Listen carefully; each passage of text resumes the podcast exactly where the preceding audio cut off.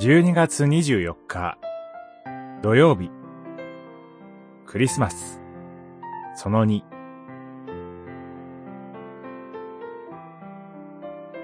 平和の王の誕生。イザヤ書。11章。1節から10節。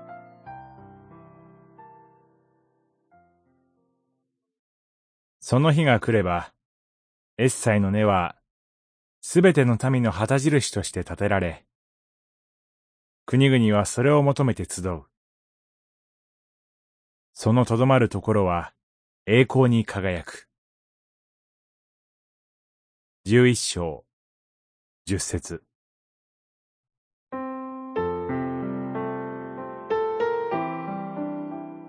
今年は本当に辛い一年でした。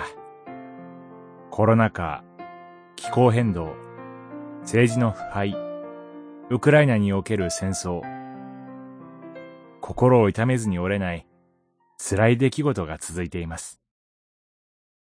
人間の罪深さ、平和の尊さ、そして平和を実現することの難しさを今痛感しています。イザヤ書11章は救い主誕生の予言であり、平和と希望のメッセージです。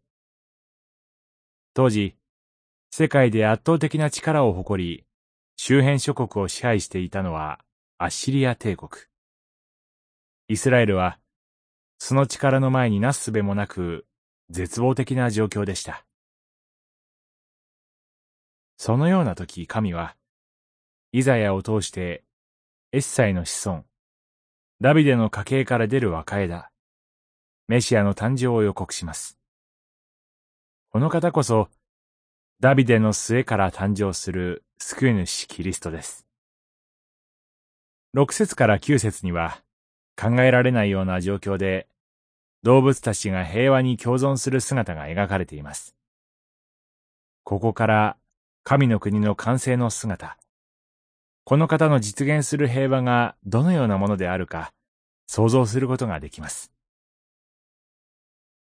絶望的な状況の中で悩まされていた当時の人々にとっても、また今、この時代を生き悩んでいる私たちにとっても、これは希望のメッセージです。その日が来れば、その日は、神の御子の誕生とともに実現し始めています。祈り。神を感謝します。平和の主であるキリストが来てくださったことを。今、苦しんでいる人々の上に、主の憐れみを願い、祈ります。